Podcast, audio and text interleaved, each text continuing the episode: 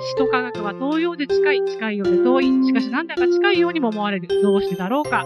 えー、始まりました理系の森、えー、毎回理系分野に造形の深いゲストをお招きして、えー、ニュースには出てくるんだけど、一体なんだかわからない。えそんなリスナーの皆様に、え最新技術と生活がどう関わっていくのか、何を理解するべきなのかナビゲートしていく番組です。えー、前、えー、今回3回目ですね、え東京芸術大学特任講師ロボティスト力石武信様をお迎えして、えロボットと人間って何が違うの？をテーマにお話しております。え今回はですね、え皆様で、ね、一番多分、え気になる話ですね、え未来はロボットと人間が愛し合うんでしょうか？というテーマでございます。ー、まあ今回ですね、力石さん、ちょっとあの、テーマが理系から少し外れてしまうんですけれども、えー、まあ、今回の話が一番聞きたいっていうリスナーが多いような 気もするんですけれどもね、ただ、あの、そのロボットとその愛とまあ性に関する問題に関しては非常に扱いが難しいですよね。ただもう、あの、時代的にはもう人間と見分けがつかないようなもう皮膚感も人間のそれに近いアンドロイドはできてしまってて、で、受け答えももう自然で、まあ、もう見た目もすごい綺麗なね、美女なあロボットができてると。で、もう、なんですかね、この恋に落ちるのが自然と思わざるを得ないような状況もあるんですけど、力石さん自身はもう将来ロボットと人間恋愛するようになるって考えてます？えー、っと、まあそうですね。あのーはい、半、半分信じてるって感じですかね。半分信じてる。はい、はい。あのーなんていうんですかね。はい。さっきのあの、心の話とも一緒で、はい、ロボットに、中に心はない。はい、はい、はい。だけども、僕らは心を見つけることができる。はい。で、そうなった時に、愛されるようなロボットを作るってのは多分できると思う。はい、はい、はい、はい。だけど、じゃあ、愛ってなんだろうってこと愛ってなんだろう すごい愛ってなんだろうはい。考えた時に、はい。僕は、なんか、よくわからないんですね。自分が人を愛すってどういうことなのかって、多分、もう、何十年考え続けていて、まだ答えが出ない。すごいとこ行きましたね。そうですね。はい、私もわからないですね。ああ、そうですよね。ええー、あのー、どうしようかな。まあ、個人的な話をすると、はい。まあ、まあ、昔なんですけど、はい、ちょっとあの、えー、研究しすぎた時期があってね。はいはいはいはい。うつになっちゃった時期があって。すごい真面目だったんですね。はい。で、その時に、まあ、付き合ってた女性と別れたりして、はい。で、あの、ちょっと重い話になってます。いえいえいえいえいえいえ。理人、理人感、離れる人に感。はい。あの、うつの人にはよく出る症状で、自分自身、離れたとこから見下ろしてるような感覚に陥る。はい。っていうことがあるんですね。はい。僕、そういう状態になったんですけども、はい。まあ、失恋がきっかけでそうなったんですけども、はい。あのこ自分にとってはこう遠隔操作をしているロボットのようなんです、自分が。はあ、はい、はい、はい。で、ついこの間まで恋愛をしていた僕が、はい、今ここに遠隔操作するロボットとしているんですよね。へえ、はい。で、ずっとそれで愛ってなんだろうって言いな、思いながら、その遠隔操作ロボットのような自分を操作していたっていう経験があるんで。へえ、それは、あれですよね。結局、すごく、り、り、なんか理、理性のある冷たい目で見、見てたわけですよね。っていう感じでもなく、はい、なんか、あの、経験したことがないんで、はい、なんか、すごく観察したくなって見てたっていうか。俺が今、だから、その、辛くて、どう辛いと思ってるんだろうか、俺はどういう行動をするんだろうかっていう目で見てたわけですよね。昔のローマの科学者が火山の噴火を観察してるうちに焼けていたみたいな感じ、だったんですけど。ああ、なるほど。はい、なんか、発見ありました？そうですね。結局なんか、僕ら愛については知らないし、相手の心、はい、相手が自分を愛してくれてたっていうことを実は知らないまま愛してるんですよね。はい、そうですよね。人間同士で考えるとそうですね。うん、で、よくそこの履き違いが起きて、はい、で、あの、男女間で問題が起きて。俺の愛とお前の愛は違う。はい、なるほどね。確かにね。そういうことが起きていて、はい、で僕の場合はさらに自分がそこに客観的なここにいて考えることは結局のところ、はい、自分が自分であるということと、相手が相手であることっていうことが、なんかちょっと境界線がずれちゃったような状態がきっと愛なんじゃないかなと思ったりもします。ああ、自分と相手の間の会計、うん、あの、境界線が曖昧になることが愛では、深いですね。はい。ああ、なるほどね。だから、ああ、そうか。だから、なんだろう。その、付き合ってる間は相手のことをすごく理解するけど、例えば心が離れ始めると分かんなくなるとか、それはもう境界線がくっきり見え始めちゃってるみたいな。そうですよね。なるほど、深い。そうそうそう、そうなんですよね。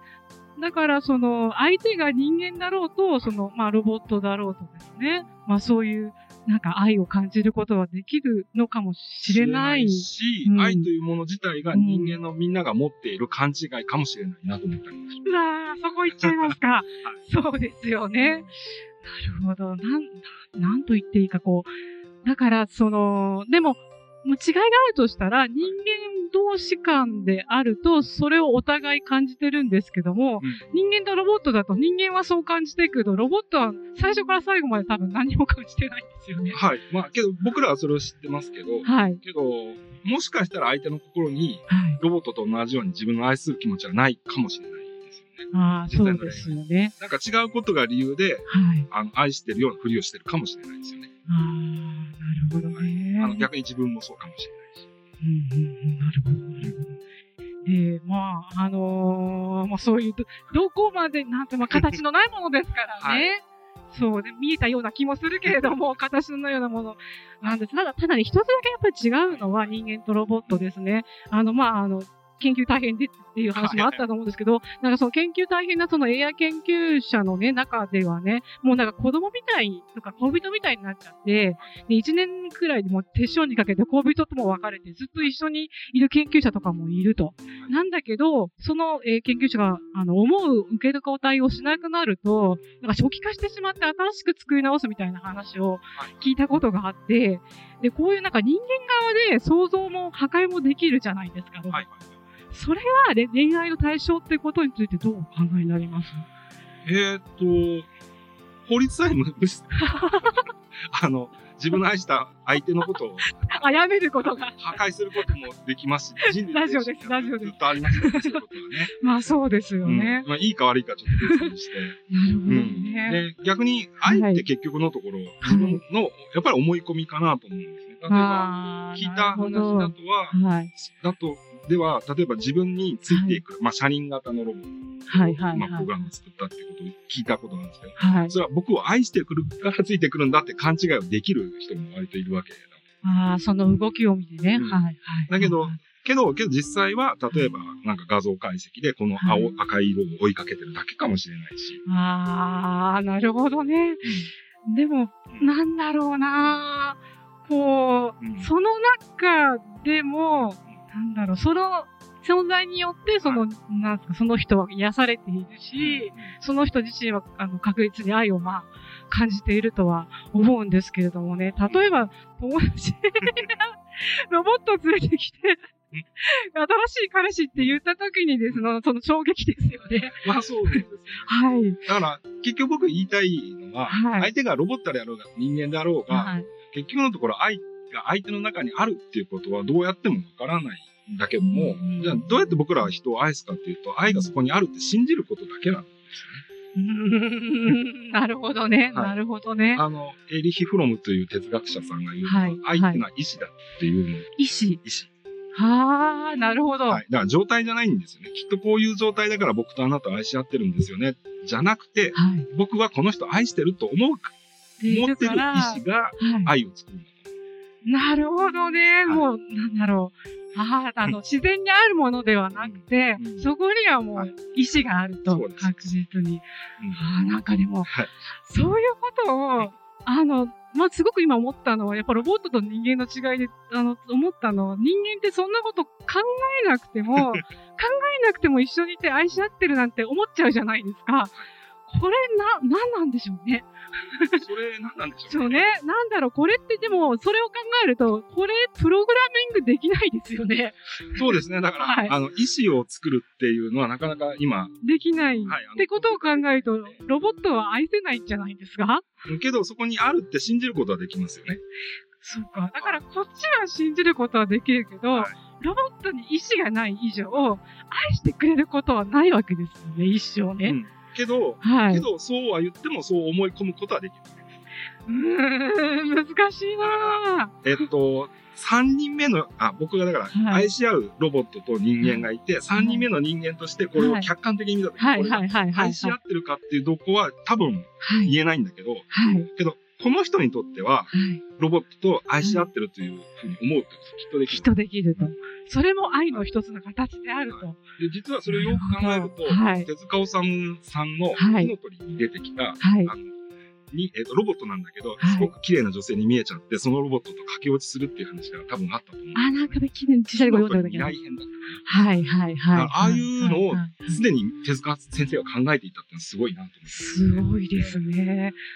なんか、ああいう世界だと、最後になんか、何この温かいものはみたいな感じで、目から涙が流れ始めて、いきなりロボットが愛に目覚めちゃうようなこともあるような気がするんですけどね。よく考えるとやっぱりよくわからないんですけど、はい、最後には火の鳥ってちょっとあの、神様に近い存在が、はい、まあな、なんか、介在しないと結局愛にはならなかったのかもしれない。はい、はあ、神ですか、そこまで行きましたか？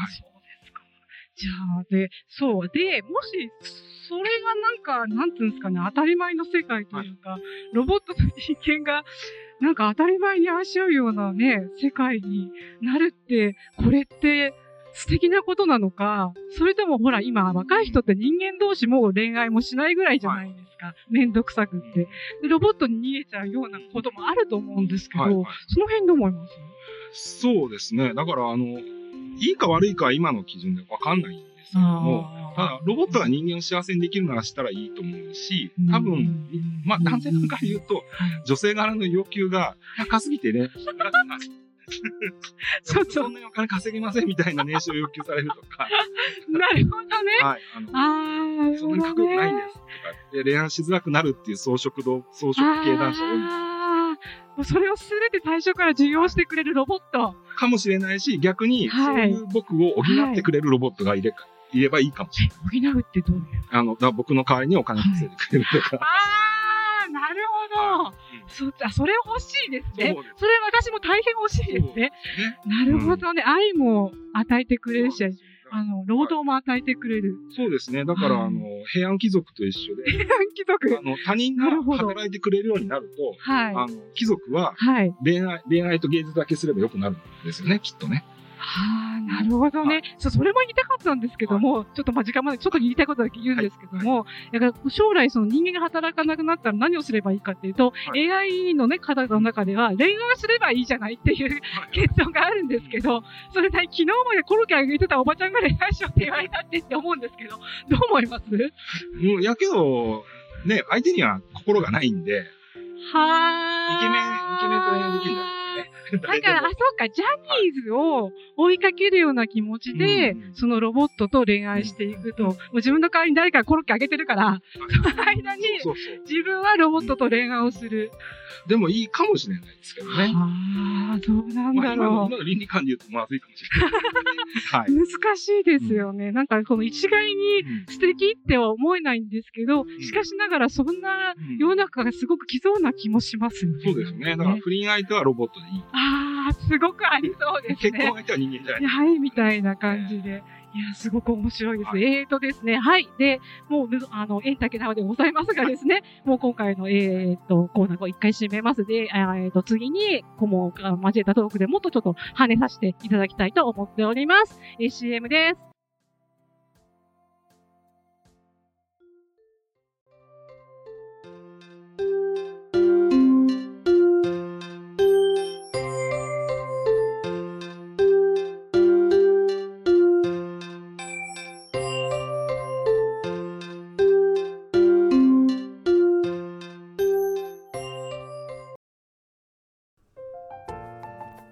の動画をアップすると企業からあなたに面接依頼が届きます。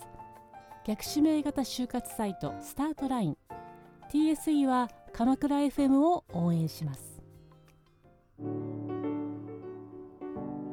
マイナンバー管理システムの老朽化。ご相談は新クライアント総研へ。新クライアント総研は鎌倉 FM を応援します。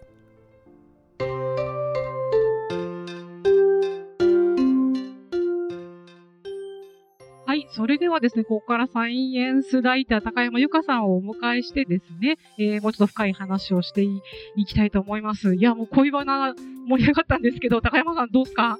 あの恋愛話？はい。楽しいですか？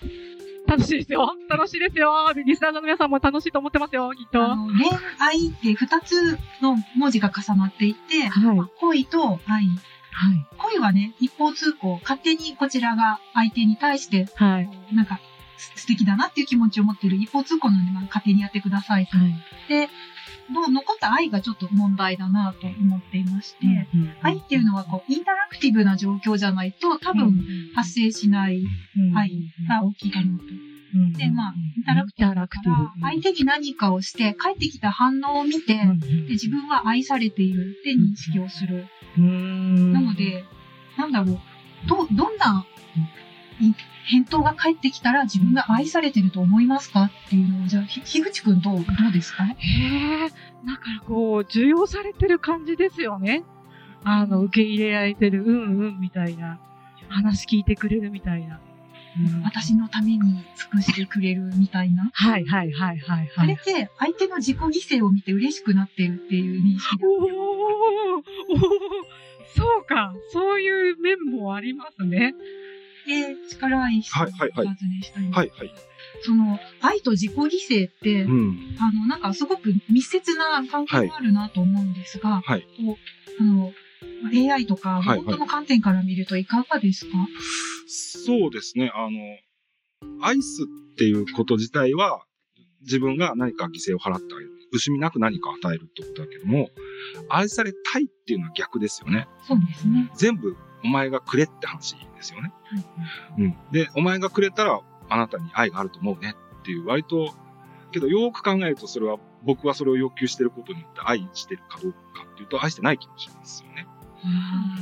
確かに、愛って割とそういう意味でもともとなんかアンバランスなものかもしれないんですけど、じゃあ何でもくれって言って答えてくれるものは実はロボットって割と何でも返してくれるわけですよね。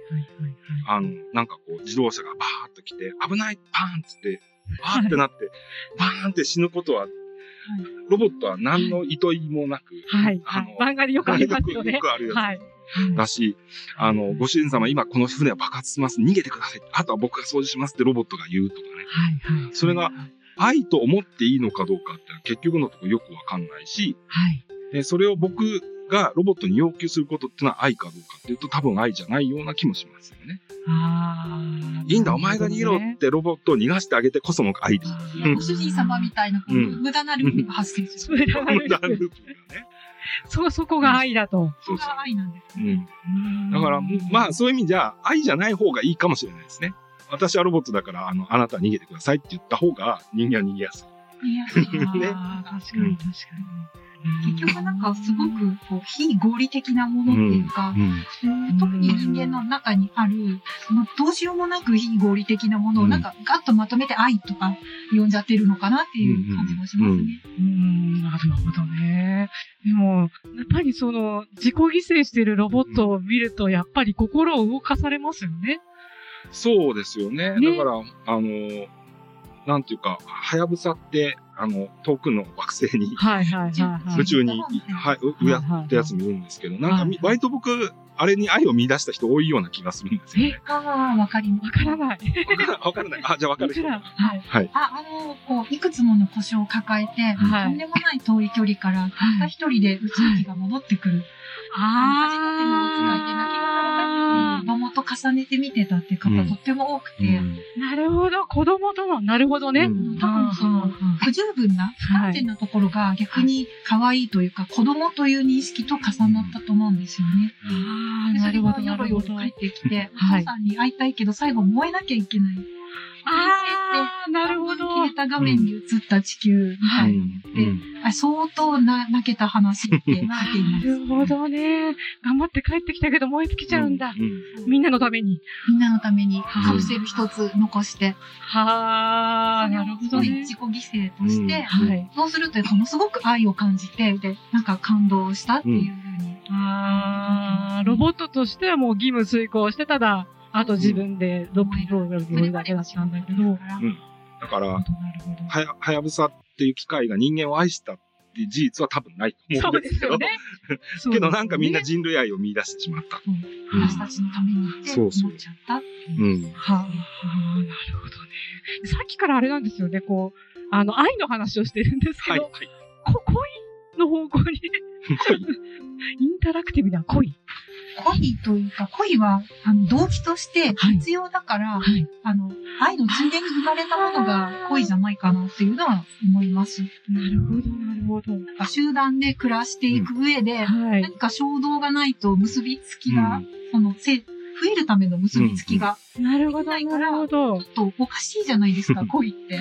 まあそうですよね。このおかしい状態は、はい、そういうなんか進化上必要だったからできちゃった機能で、なるほど。こんなものかなってちょっと疑問に思って なるほど。繁殖のために必要な、何か、あの、必要な衝動。衝動を、あの、発明して、されたものではないかということなんですよね。別に必要なものではなくても。なくても。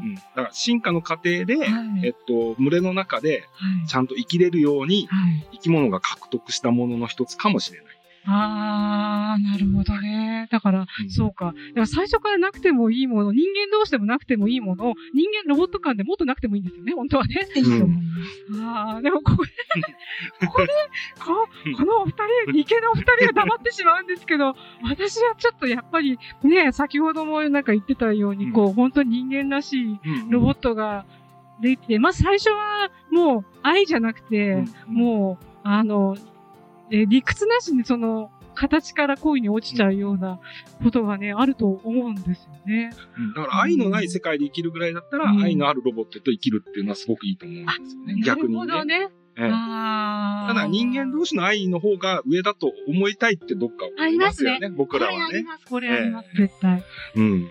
だから人間とうまくやれない人っていっぱい世の中にいて、はい、そういう人たちに、あの、人生のいろいろ喜びみたいなのを与えるロボットってあって僕はいいと思うんですけども、そういう意味でロボットに愛があってもいいかなと思います。ああ、こちらからね。うん、私はね、高山さん、あの、インタラクティブだから重要な気がするんですけど、ロボット相手だとインタラクティブじゃなくなっちゃうんですけど、まあ、あの、望んだ反応を返して、ようにプログラムさえしておけば、個人的な小さいループの中では最高のインタラクティブ。なるほど。確かにね。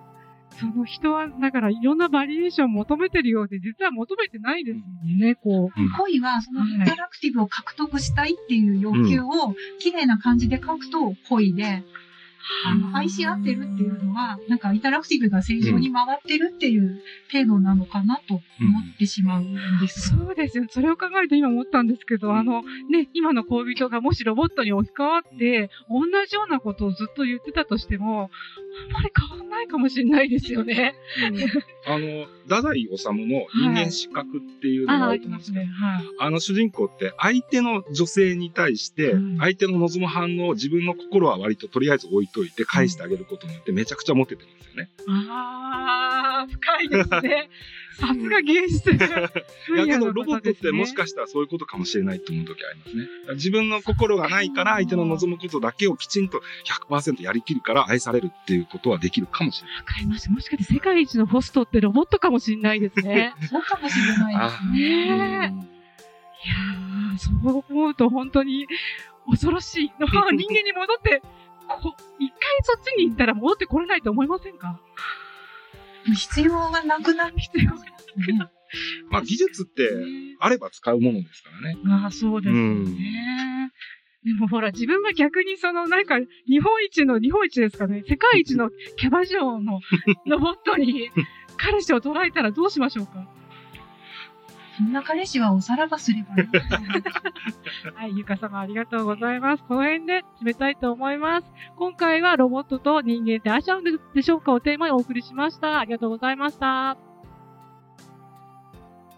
はい、え今回ですね、興味深いテーマでロボットと恋愛についてお送りしてまいりました。えーとですね、ゆか様のプラスして、カイドウさんと奥野さんに、えー、と、まとめをしていただきたいと思います。はい、いかがでしたでしょうか？えっ、ー、とですね、まず、じゃあ、あの、今日のお話聞いて、あの、ある興味深い調査結果がありまして、はい、フランスのマスコミが、あの、イギリスのミレニアム世代を対象にしたアンケートで、はい、えっ、と、今後、ロボット AI との恋愛はありかというと、非常に多くの人がありだと肯定する回答を出したという調査結果が出ました。つまり、あの、これからの時代というのは、別に生身の人間ではなく、あの、そういったロボットを恋愛対象にするというのは至極当たり前だということを、今の若者は非常に、あの、意識して、認識してるんじゃないかな。ミレニアム世代。はい。ミレニアム、はい。非常に、あの、少子化が進みそうなですね、有識自体ではございますけれども、はいえっ、ー、と、愛イコールリビドと考えてる、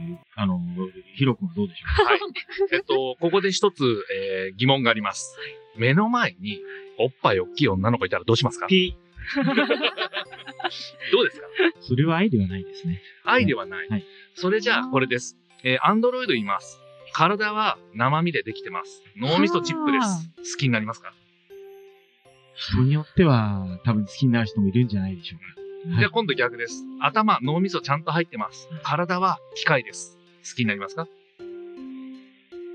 それも人それぞれだと思います。あの、例えば声とかですね、はい、顔形とか、あの、人のあの、趣味思考といいますか、はい、あの、その愛を感じる部分、もしくは好きと思う部分っていうのは、人それぞれなので、はい、ここであの、いわゆる、あの、狭い、共愛の意味で定義することはできないと思います。なんか、奥野先生、真面目ですね。真面目、共愛ってすごいですね。えー、まさに、あの、やっぱり愛というのは、あの人によっても違いますし、あと年齢層によっても違うと。え、カイドウさん、先ほどのケース、3ケースどうですか？はいいや、先ほども、あの、おっしゃった、ご自分でおっしゃった3ケース。はい、あのー、多分、お肉が好きなんですよ。お肉が。お肉が。お肉が大好き。はい。例えばこう、はい、服を脱いだ時ですね。はい。ここにこう、ターミネーターみたいな金属がゴリゴリ出てきます。はい。うん。多分、機械、ロボットしか見ないですね。ロボットとしか感じないですね。ああ、なるほど。その、うん、あの、どんなに喋ってることが知的でも。はい。うん。あの、知的、えっ、ー、と、バカな子が好きです。あの、別にあの、ヒロ君の趣味思考のことは、ないんですが、はい。えっ、と、まあ、あの、カイド君はどちらかというと、愛とリビドをほぼ、あの、同一の方向性で考えていると思うんですが、実は、フロイトは、あの、ある、かる、かのフロイトはですね、はい、あの、すべての人間活動というのが、はい、そのカイド君のおっしゃっているリビドの変形だと。なるほど。そういうふうに認識している。はい。で、そのリビドから身を守るために、はい、あの、自分自身の自我が無意識的に防衛したものというのが、はい、い。わゆる人間の文化的活動とか道徳的活動。と。つまり芸術とかですね、あの、近い先生が今頑張っておられる、はい、そういった科学の活動も、はい、皆、そのフロイトの言う、いわゆる、リビドーが自我によって防衛されて変形したものであるという。はい、そう、難しいことになってきたと、30秒なんですけど、あの、ゆか様っていうことなんですけど、ご自由にどうぞ。ありがとうございました。今回ロボット恋愛についてお送りしました。さよなら。はい。さよなら。さよなら。また来週。